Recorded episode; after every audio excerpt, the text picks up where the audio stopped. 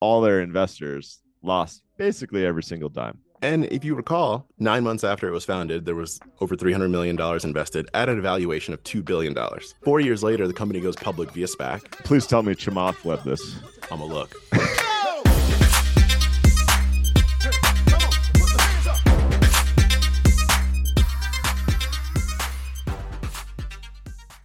This podcast contains the arguably witty banter of two friends, Skippy and Doogles, that like to debate about investing.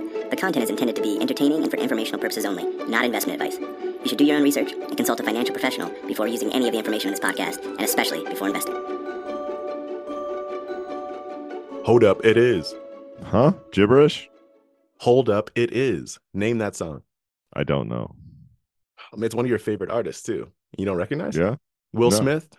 Party like it's 19. Hold up, it is. Not not one of my favorites. How you doing as we close out this magical year? Oh, it's just wonderful. You know, year end show gets me really excited mm-hmm. because, well, so many reasons. We just wrapped up the investing year, but it's shout out time, Doogles. Are you ready Oh. for the shout outs? I don't think so, but go for it. Okay. We love our listeners and feel so blessed to connect with you true. guys. Check this out, Doogles. All right. We got obviously the good old US of A. Coming up number two on the listener count, Canada representing. The Okay. third spot is Sweden, followed by Germany. And then listen to some of these brilliant names. We still got our friends in Guatemala helping us out. France is making a comeback. Hold on, hold on. Those who have Yeah. been long term listeners know that the, the Guatemalans Have been around. have been around day one. forever. Thank you. Yeah. Thank you. Thank you. Um, I think Guatemalans is the proper terminology, just to Uh, be clear. if- I mean, we're just finance podcasters over here. The second page is my favorite. We got Switzerland up in here. India is coming up, and I know when we make it big in India, things are going to go off the chains. Uh, United Kingdom, Spain, yeah, whatever. Then we got South Africa and Kenya, man. If we Oh. can make a dent in the African population, I'm gonna throw a party. Like uh, we might kill it. have to fly down there and have a meet and greet. It's killer. It's killer. Antarctica. We got Antarctica up in there. Uh, I don't see Antarctica on the list. Oh, yet. okay, but let's that's- continue the shout outs, we- Doogles. We need goals. We need goals. Okay, keep going. Shout out to the premium listeners. That list grows. It grows every year. We love you guys. Next week, we're aiming. Next week should be the premium at the annual premium holder episode where we talk about what we're investing in this next year and our performance from last year. SkippyDoogles.supercast.com. It's very good to check that out. So We- for our other we call listeners, that you'll- the I roll with Skippy Doogles premium membership. that's right. Um, So for other listeners, you'll likely get a you'll get like highlights of some of our best clips, most popular clips uh, from last year, and the annual premiums. We'll get that. my most important shout out, I think, I'm gonna save for last. I got I got three other shout outs. Shout out to Pop Tarts. Did you see the Pop Tart Bowl this week, Doogles? I got I got some messages about it. I got some messages about it, but I never I did not I did not witness it. Okay, they have this like life size toaster with a pop tart, a dancing pop tart that like dances to fireworks, and then at the end he hops in the toaster and gets toasted, spits out the other side, and the team eats an edible like four foot long pop tart. Hold up. We got masochistic suicidal pop tarts. It's the most amazing thing you will see. Just spend some quality time on pop tarts. Also, shout out to Clint. Shout out to Connor on your recovery and your trip to Oregon. But the number one shout out of the Skippy and Dougal show actually was our listener. So let's call this number two. Mikal Bridges, NBA player for the Brooklyn Nets. Do you know why Mikal gets a shout out here? No, go for it. This dude has eaten Chipotle every day for 10 years. Props to you, Mikal. That Hold is on. totally the Hold on. Skippy style. I love This is this is an athlete, a professional athlete. Professional athlete, 10 straight years, Chipotle every day. It makes me think about Dr. Dre for a sec though. Elaborate. Chipotle every day. That's good. That's the funniest thing you've said all year. You got to end it right. You got to end the year right. Oh, should we Um, uh should we hop into the shindig or you got more? Let's hop in. But but truly, thank you to the listeners. We love that we're worldwide and uh, we love to see the premium subscribers grow. Uh, the show's no fun without you guys. So don't forget to hit us up, especially our friends in Africa, but really wherever you are, hit us up, skippydoogles at gmail.com. We'll make some custom content for you. Okay. If we're gonna if we're gonna stick on the theme of shout outs, can I Mhm. reach in the fishbowl to give a shout out to your good friend, colleague, and mentor, Cathie Wood? I mean, come on. There there are some people. This is the first time they've ever listened to the show, and you're throwing that shade out here. for for the people that are just tuning in, Cathie Wood has been a recurring theme, mostly by me, if I want to take that, mostly by me on this podcast, because we say, look, Cathie, we love the fact that you are a woman in this field that is generally dominated by men, doing your thing, got those strong marketing skills. Love that you've been in the game for minutes now. I can't even say a minute, minutes now. Love that.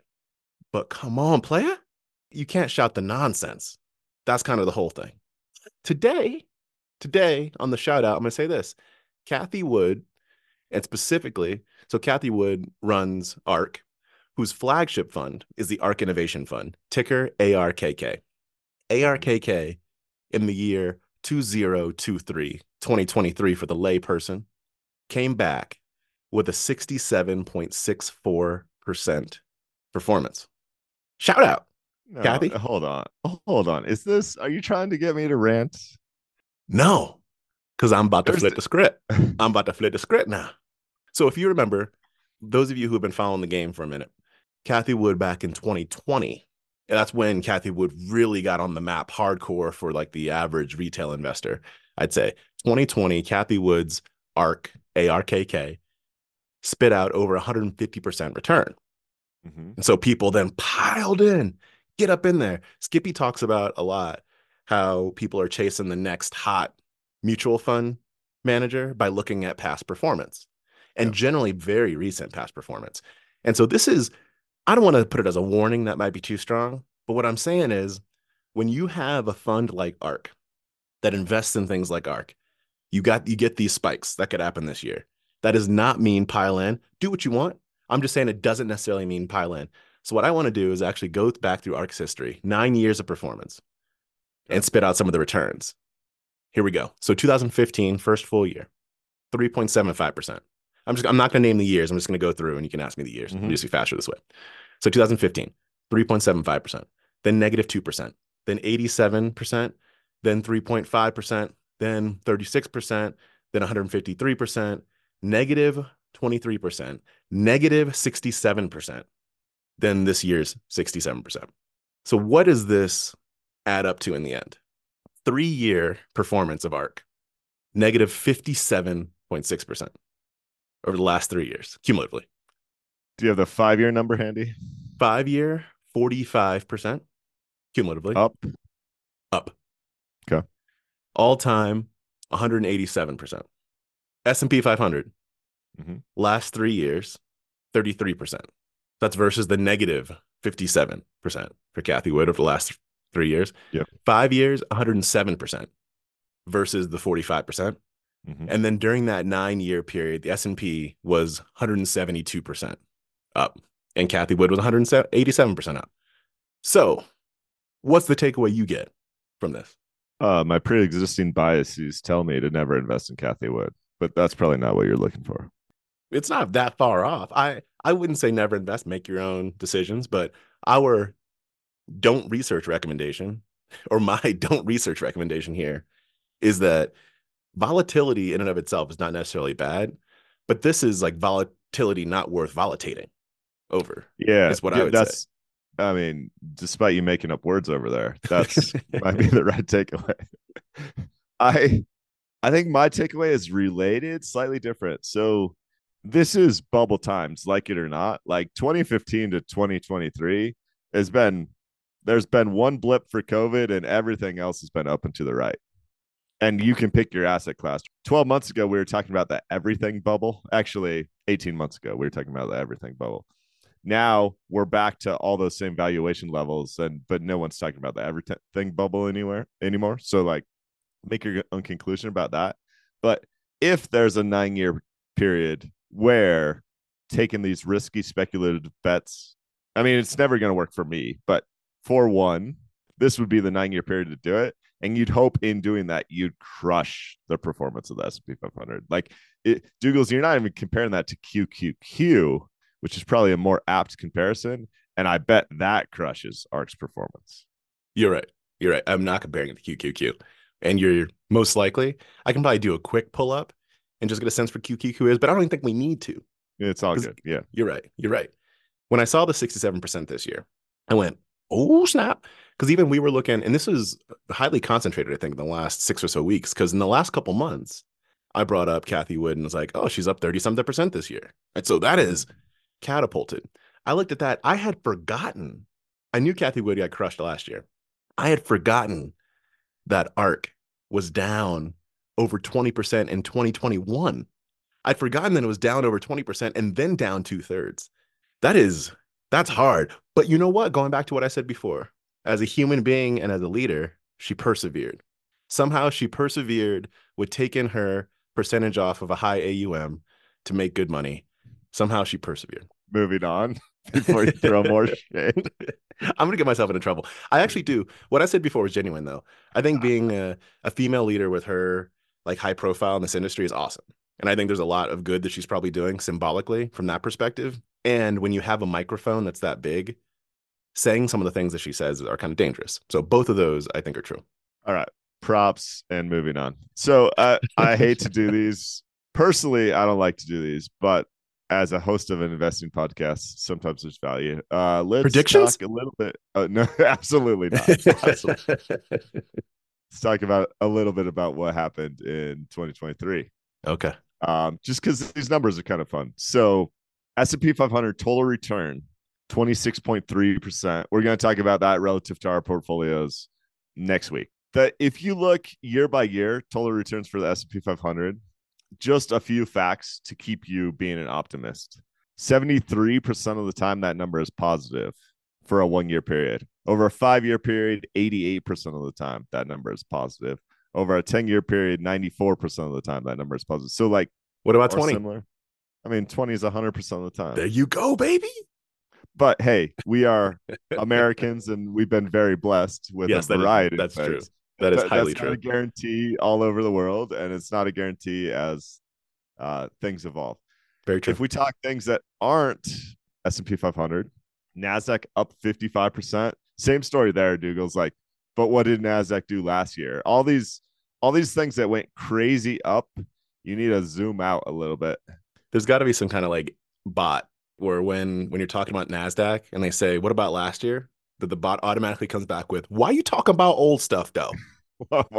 like, yeah, listen, we, we're we're the Nasdaq over here. We talk about the now talk- and the future." Bitcoin 152%. Again, what did Bitcoin do last year? But Michael Saylor's over there doing a little Jake. Small caps up 17%. What small caps did in the past two months of the year was kind of insane. But the valuation gap there, don't get me into nerd value investing land, but the valuation gap still looks extremely promising for non US stocks and small caps. So at some point, that's going to bounce. Developed markets outside the US, 18%. REITs up 12%, kind of shocking to me um, with all the turmoil uh, with some of the rental properties. Gold up 13%, emerging markets up 12%, cash doing about 5%, commodities down slightly. Interesting, right?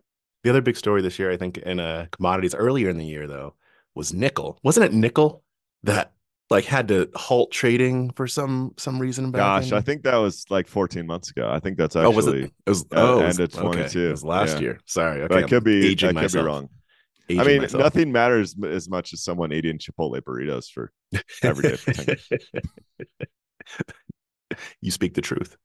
That's your high level breakdown. Doogles, what you got? All right, I'm going to go back into the fishbowl. I want to talk about skiing. And more specifically, there's a piece in Slate called Epic Fail, written by Gordon LaForge. Epic Fail by Gordon LaForge. And what it's discussing is the rise of a duopoly in skiing. On one side, you have Vail Resorts. On the other side, and this is in the US, on the other side, you have Alterra. I'm going to give a couple hits of a brief breakdown. Love to get perspective. I think this is interesting. We'll have this on the Substack so you can just read it through. But to start, here's how they came about. And and in the origin story here, I get to hit on one of our most recent topics that's popped up a bunch around private equity. Okay. For those that are not based in the US, which it's a large cohort, as Skippy was talking about, in the US, there are these two big organizations that I just named, and they have two big annual ski passes. So you can buy the ski passes, and at some at some resorts you get unlimited skiing. At some you just get a limited number. But this is the Epic Pass and the Icon Pass. The Epic Pass is the one that's offered by Vail. Icon Pass is offered by Alterra, and they're about a thousand dollars each. So not a small price to pay. But if Yeah. you're going to ski a lot, you get a good deal Well, from them. and Alterra is largely Aspen. So the, regardless of where you're on the world, you've probably heard of Vail and Aspen. And and they've turned in over the last 20 years to these massive conglomerate corporations that have basically created a duopoly. It's like like you said, where you get one of two options, but you certainly don't get both. let's talk about the origin story now. So let's go back to the early 1990s. We discussed Leon Black here and Apollo. In the early 1990s, Apollo Capital Management bought an LP that owned Vail and Beaver Creek. Those are both Colorado based uh, ski areas, and they were in bankruptcy at the time. So bought those up and then just started building through both partnerships and other acquisitions, started building what is now this massive organization under Vail. So that's one. That's on one side of it. Yeah, a Then- quick number there. Vail is currently a nine billion dollar ep- empire with forty two resort- resorts across Australia, Switzerland, North America, and I believe Japan. Thank you. Thank you. And please do color in some of my qualitative. So as Vail started growing and also the Epic Pass, which is again, I mentioned partnerships and acquisitions. So the Epic Pass overall has over 80, I think is the number resorts you can get access to. So it's all it's Vail's plus a bunch of partnerships that they have. So as the Epic Pass and the Vail, they continued to grow. And there's this other Denver-based organization called IntraWest that existed. IntraWest offered a competing pass with Copper Mountain Winter Park, also Colorado. But then a few years ago, someone went, "Hold on now." This is the this is the end I quote. Hold on now. How they gone back in the 90s get their private equity up in here, and we ain't got no private equity. So what they did, what they did, 2017, was as a private equity company, KSL Capital Partners, that joined with the owners of Aspen to buy IntraWest. Mhm. So the duopoly then grew out of the ashes like a phoenix over the last few years. So now you got those two companies, and that, that's where in Alterra, what I mentioned before, the purchase of of IntraWest, that became Alterra. So now you got Mhm. Alterra and you got Vail. I thought that this one, I'm gonna read this an actual quote. This time I'm gonna read this because I think that this is like an interesting take on the psyche, right, of the consumer. Sometimes when we look at some of these things, we're like, oh man, we got these two big companies. I hate it. Capitalism's taken over our mountains. It used to be so much fun, but now it's blah, blah, blah, blah, blah, blah, blah. Here it goes. We decry Amazon's size and labor practices, yet we are all still Prime members. Airlines nickel and dime us while providing worse service. But what are we going to do? Not fly? The structure of the ski industry transcends individual choice. Changing it would require the companies in ski areas to value something besides just growth and profit. Uh, you like hopping on the Elizabeth Warren train over there? No, I'm not. I just thought I thought it was a pretty powerful. So then, yeah, so that you you know, you know. how I was feel just checking in. I, I was that. a little Yeah, you, concerned you know, for a second. you know how I feel about that. I just got back from a dude ranch. So, so then what's interesting is it then tells this story of Arapahoe Basin, also known as A Basin, that's also here in Colorado. So A Basin was part of the the Vail Multi Mountain Pass since 1997. So this epic pass since 1997. But then in 2019, A Basin said, "We're done," and hopped out of the epic pass. So they just they went back to having their own pass. In the 2022 to 2023 season, A Basin had fewer, or sorry, 40% fewer visits than it did in 2018. So that was the year before it changed over. So visits have gone down by 40%, mm-hmm. but they're profitable. They've been able to sell their tickets for less. They've reinstated some of the more community based activities that existed on the mountain. And according to this author, it's as fun and lively as ever. Interesting Yeah. counter argument. I mean, so so let me put you on the spot. what do you think? What do you think is the right balance here? So here's the thing: if you go back to the statement that I, where you you called me Elizabeth Warren follower, Mhm. if you go back to that, if I zoom out from that, I say people vote with their dollars, and I think the balance. I don't think pure market is necessarily it, but predominant market, I think will lead to the balance. And I believe that if if these at the point where the mountains stop necessarily being the place that people want to go, I think sales will start to drop. Yes. Uh, so, um, so this hits home for me, right? Like we are a Colorado-based podcast. I ski at all these places. It's gotten out of whack.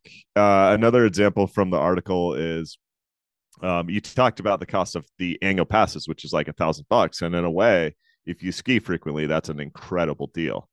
But for the Denver-based dad who wants to take his kid skiing for the first time, they do some rough uh, estimates here. Lift ticket two hundred and eighty dollars, parking twenty bucks, basic rental gear eighty bucks, lunch including a burger, fries, and Gatorade thirty five bucks, and then four eighteen for a kids rental ticket and lessons. That's eight hundred dollars for one day That's wild. You go sit in traffic you you probably it's probably two hours plus on the way up. If there's a wreck on the way down it could be four hours on the way down. Your kid's probably miserable because they've never been up in 20 degree weather on a snowboard. This actually ties to the next piece that i want to talk about which is public education in america and some of the spending that's happening there. But i feel like the straw that breaks the camel's back with this stuff is near and it's near probably when something like a recession turns the tables here because you can either be uh, i think at this point it's pretty easy to say the very wealthy family that buys ski passes for your kids and probably has a mountain condo and that's a wonderful experience but it's incredibly expensive. You're probably spending $20000 a year on making this an enjoyable experience for you or the person that's trying to do it ad hoc and spending whatever 500 to 800 a day for your kids to learn to ski and that really doesn't work anymore Yeah, it's since it's a holiday time. I'll bring up objectively the best Christmas movie of all time, which is A Christmas Story. And in that movie, there's a quote: "Fragile must be Italian." The hmm. father in that movie mispronounced the word fragile.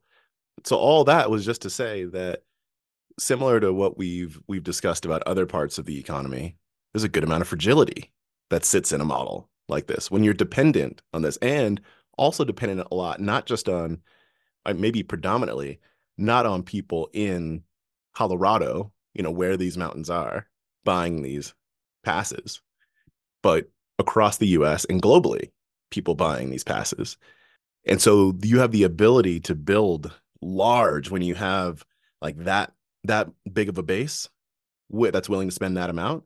But then the fragility, to try and use his pronunciation, the fragility of it exists. It gets real. And when it falls, it falls. I think it is really fragile. I mean, 30 years ago, the city of Denver owned the most popular ski resort in in the area. And basically you'd show up with a cooler and do whatever you wanted. It was not a thousand day adventure. Now, I've followed Vail Resorts because it's it's literally like in my neighborhood um, for a long time. What they've done, which is really smart, that private equity led to, is they've diversified their revenue streams. The revenue stream, like 50 years ago, used to be entirely based on lift tickets. And if they got a year with no snow, it would be lift tickets sold at the point at the time that you're actually skiing or snowboarding. If they had a year rough snow, that's what led to Vail and Beaver Creek headed towards bankruptcy. They were incredibly dependent on that. Now, if you look at Epic's revenue pie now, it's like split into fifths between lodging, between uh, food, between upfront lift ticket purchases, and that. So it's much, it's a much Yeah. stabler enterprise. So I get the the lift tickets day of versus the passes because if you sell a pass at the beginning of the year, you get your revenue regardless of whether there's snow or not. I get that Yeah. diversification, but isn't the lodging and food and all that stuff also dependent on snow? Well, this is where I think it's fragile, right? You want people to reserve their lodging six months in advance, and you uh, they've um Okay, I I, think another I think another uh, twenty percent of that pie is like shopping. So they've made Vail a town, a place where people that don't ski can still go have fun and spend money in the winter. And you, I think you'd be shocked at how many people show up on their family vacation and never step foot on the mountain. Okay, I get that. I get that now. I get what you're saying. Smart, Yeah, Fragile, it's fascinating. but smart. So let me let me try and eloquently swift switch gears. I don't know if we can do this. Wall Street Journal did an awesome breakdown of Auburn University and what they've spent money on in the past couple decades. Doogles, I'm going to try and make a larger point because the Wall Street what the Wall Street Journal is doing here is really not about Auburn. It's about your typical state university with a big football team and a desire to attract new students. Okay. By all accounts, and I hate university rankings more than anything else. I'll use this as a PSA. If you are blessed enough to go to a quality university in the United States of America, in terms of what is available to the rest of the world, you should feel extremely grateful for that opportunity. I'm not saying any of these universities are bad. I'm not saying Auburn is a bad university, but by most metrics, Auburn would be a mid tier U.S. university. It's not an Ivy League education, right? No. So as you're saying, it's quality, but Quality. not top tier. Yep. Not top tier. What I think matters about about education is actual education. Maybe I'm insane. Maybe that's not what matters. Auburn's public cost in 2016 of U.S. universities was 170th effectively. Wow. And what's happened in the past 15 years is now they are the fourth most expensive public college. Quality education, I don't think has changed very much. so ROI So questionable. Auburn's total annual expenses during that time have gone from about 700 million a year to 1.5 billion. Let's call it doubled. Okay. And it's largely doubled. Doogles, there's so many graphs in here. You might have to help me out. Uh, but it's largely doubled with a lot of debt spending on things that don't seem like they directly impact the education experience Speak on it. Dorms. I guess dorms. I mean, You need some, you need somewhere to live. you need some dorms, but do you need super nice like hundred million dollar dorms? I don't know. Lots of facility spending. Those who know college athletics in America know that America is crazy for football and especially crazy for college football. Auburn is in uh, one of the most recently successful conferences called the Southeastern Conference. And they've spent money on a new student center, stadium additions, a new basketball arena. I mean, this stuff adds up, Doogles. And for those that that are not familiar with Auburn, one of Skippy's favorite football players of all time and one of Skippy's favorite basketball players of all time went to Auburn. Who's that? Bo Jackson. Oh, Bo Jackson's amazing. There you go. And Barkley. Yeah. Barkley's amazing too. So Barkley like got so, uh, paid at Auburn. Good for him. ahead of his time before NIL. All right. Uh, general numbers here. This is a comparison of 2002 to 2016. So it's not even up to date, but it gives you an idea of trends. This is my favorite one. It's a small piece of the pie. Guess how much money they spend annually on landscaping? $25 million.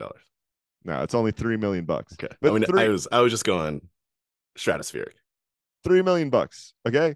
Their their general debt service used to be um like 11 million a year. It's almost 30 million a year now. That is wild. their utilities are 30 million a year. What, what the the picture I'm trying to paint is you could have no one show up at this facility, no one learn anything, and you could be talking hundreds of millions of dollars in debt service and and utilities just to like keep the lights on. Three million dollars just to do the landscaping. Like we've turned these things into sorry, mini rant here. It's basically a country club.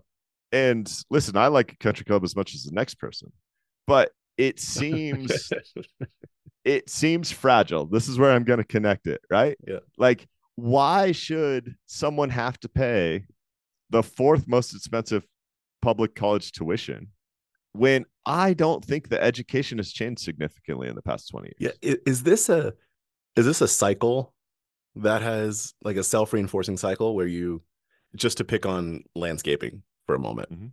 Yeah. You're like, oh man, we charging people X amount of dollars. So when they come to visit, we better have nice landscaping. Oh crap, we spend in this amount on landscaping. So now we need to increase our prices so we can afford the landscaping. I absolutely think it is. I think how universities, big public universities, where maybe academics isn't the deciding factor of if people attend, it's more about the college experience and that relates into football and basketball and everything else. I think they've created incentives to try and get people to pay the bills. And those incentives are really nice dorms, uh, really fabulous football stadiums, you know, Auburn, like everyone else, built a new recreation center that was tens of millions of dollars just for the students to work out. It's it just seems disconnected from what I think the core tenant is. Here's where I get concerned.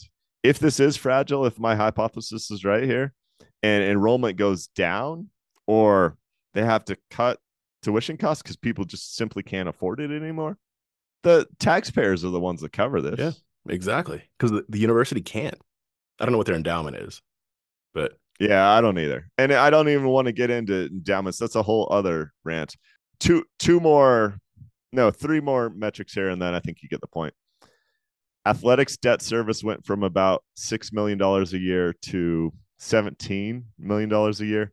Housing debt service went from effectively 0 to 16 million dollars a year and deferred maintenance went from 11 million to 14 million. The deferred maintenance is the buildings they already had that, that they weren't servicing properly, that they stopped spending money on and servicing so they could build new buildings so they could increase this so they could double their utility bills and pay for more landscaping. Like this is not a problem that's just universities. I see this all over the place. You see abandoned cities in the Rust Belt with what seems to be perfectly great office buildings that no one uses, right?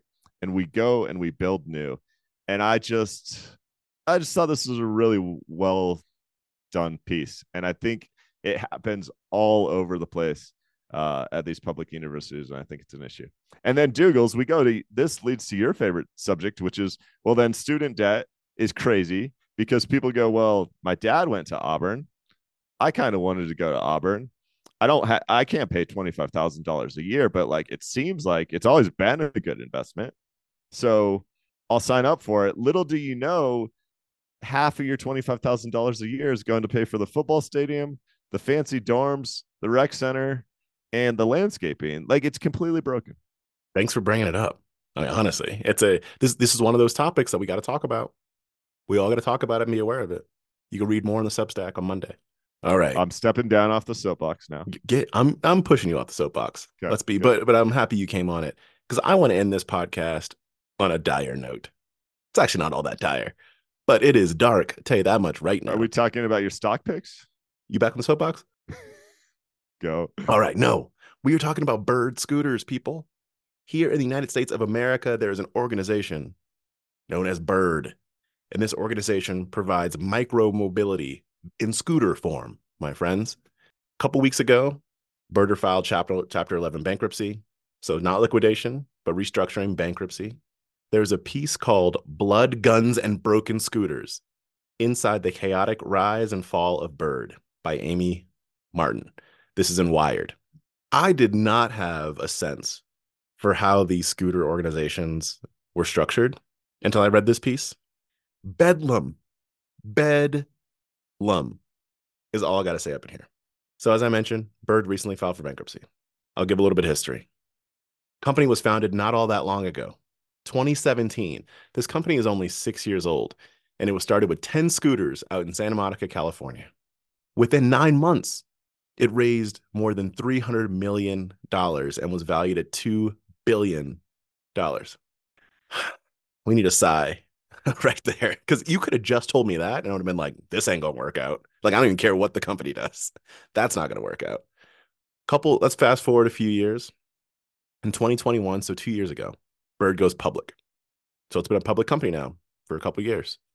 It was its valuation, I think, was two and a half billion dollars when it went public. Mm-hmm. Before the the bankruptcy, about a year ago, the New York Stock Exchange.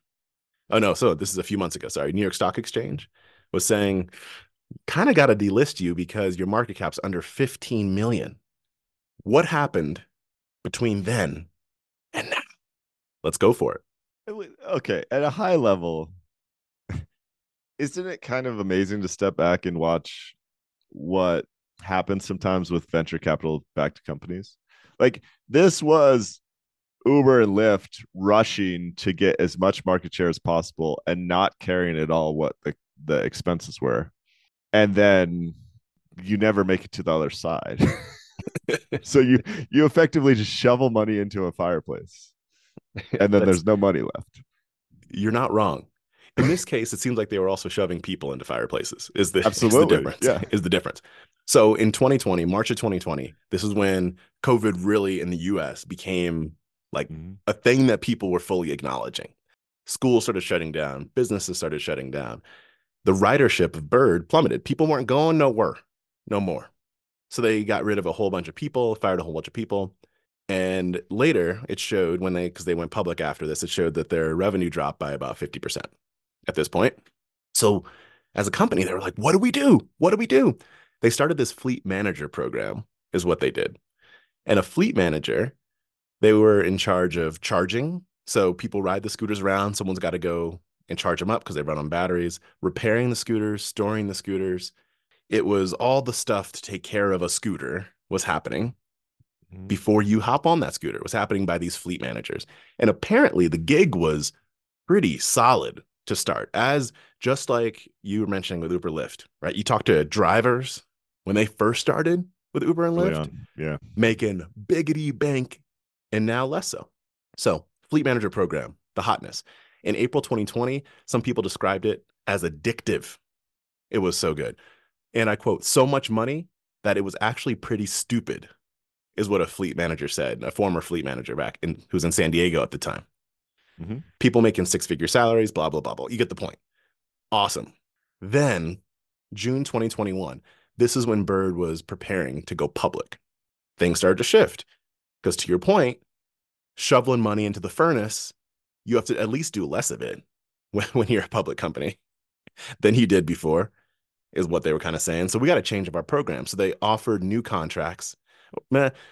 According to this, it's more like they forced new contracts upon the fleet managers, which cut their the fleet managers' revenue, their takes in half, roughly.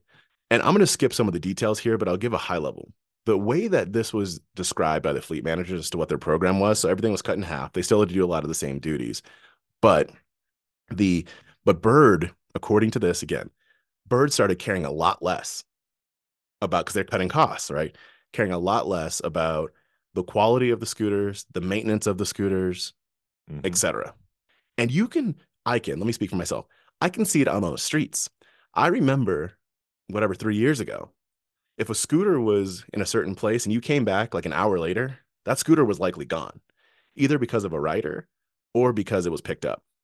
Yeah. I will see a scooter in the same place for days at this point, And it's probably tipped over, got a beard, smoking a joint on the corner. That scooter because it's so sad. Did you ever not watch the? I mean, did you ever watch the new? um I forget what it's called. I think it's called Platonic on Apple TV Plus. Yes. That's Seth Yeah. Rogen. He's kicking over the scooters. Dude kicks the scooter every time he sees it, and I absolutely love it. Yeah. So great. Yeah. So the so the the fleet managers are talking about them coming to Bird and saying like the brakes aren't working working Yeah, on our Absolutely. scooters. And and they're in charge of now fixing it. And so in some cases they're saying they're going into debt to fix their scooters. In other cases, they're saying that Bird will pay them to get the scooters. Regardless, it is, as I mentioned, bedlam because the scooters have to be taken care of and they're reliant upon these individuals that are now they're forcing contract after contract that is giving them less money, which means that they have less either they have to go into debt or something, but they have less resources themselves to go and fix it. Which when when you go and find a scooter on the corner, there's an assumption as a consumer that scooter is in good shape. Is it an assumption or is it a mandate? I mean, there's Well, some that- legal. yes. th- there's No, some that- legal what- action happening Uh, here. Yes, that is where the assumption. yes, you're right. That's where the assumption comes from, though. Yeah. It's just like if you if you go to a grocery store and you buy a piece of food, there's an assumption that that food is not tainted, right? Like that is an assumption that there is a quality process that goes into it. And in this case, people are riding scooters into intersections because the brakes aren't working. Like it's just, it is not good at all. So then you end 2022 last year. And even after all this, after all the the cost cutting they're trying to do, after all the stranger danger of these scooters, Bird, for those that did not see, came back and said, "Yeah, we actually overstated our revenue for the last couple years." this Good is in a guys. six, yeah, in a six-year period. This organization has raised tons of money. Gone This is public. while they're public too. Yeah. yeah, yeah. yeah. They've like raised tons of money, gone public, created and then cut off of this program for people to take care of their scooters. People are getting injured or dying on scooters, and they can't do internal accounting. Now, is there accounting Arthur Andersen? Is that who's doing their audit? Yeah, they said this company's been around for a long time. Enron fame. I mean, come on. yeah, exactly. Oh, that is an old accounting joke right there. So this is Bird. This shocked me. Like there, if you the thematically, there were parts of this that didn't fully shock me, but getting to the details of this piece, I just went, wow. And it's part of the the six year thing. When an organization is forced to try and grow this quickly, and especially in the macro environment that we've been that we've been discussing for a couple of years now, safety goes out the window. Humanity seemingly goes out the window. I like it. Eh, yeah. I don't want to jump to. I mean, there's a reason I typically make company companies prove that they're profitable before I'm willing to even consider an investment. You're you're not even really talking about the investment side of this. The investment side is a absolute disaster from all Oh. fronts. If you bought the Bird IPO, two billion to fifteen million dollars in market cap, you're just Those two numbers are not comparable. Mm. And the VCs on top of so the VCs shoveled all the monies into the fireplace. Bird's executive team forgot about safety because of the loss making that's happening. And all their investors lost basically every single dime they put in. And if you recall, nine months after it was founded, there was over $300 million invested at an valuation of $2 billion. Four years later, the company goes public via SPAC. Uh, please tell me Chamath led this. I'm a look. we can only hope. but yeah, thanks for ending on that note. Bird scooters. Blood guns, blood guns, and broken scooters. You got anything else in the bowl? No, that's it. Happy New Year to all. Enjoy this week. Hit us with listener mail, skippydoogles at gmail.com. All other things for the show, skippydoogles.com. It was a fun investing year, Doogles. I It was. Oh my goodness. What a ride. What a Yeah. ride. Been a lot of fun. Thank Okay, you, everybody. Peace, guys.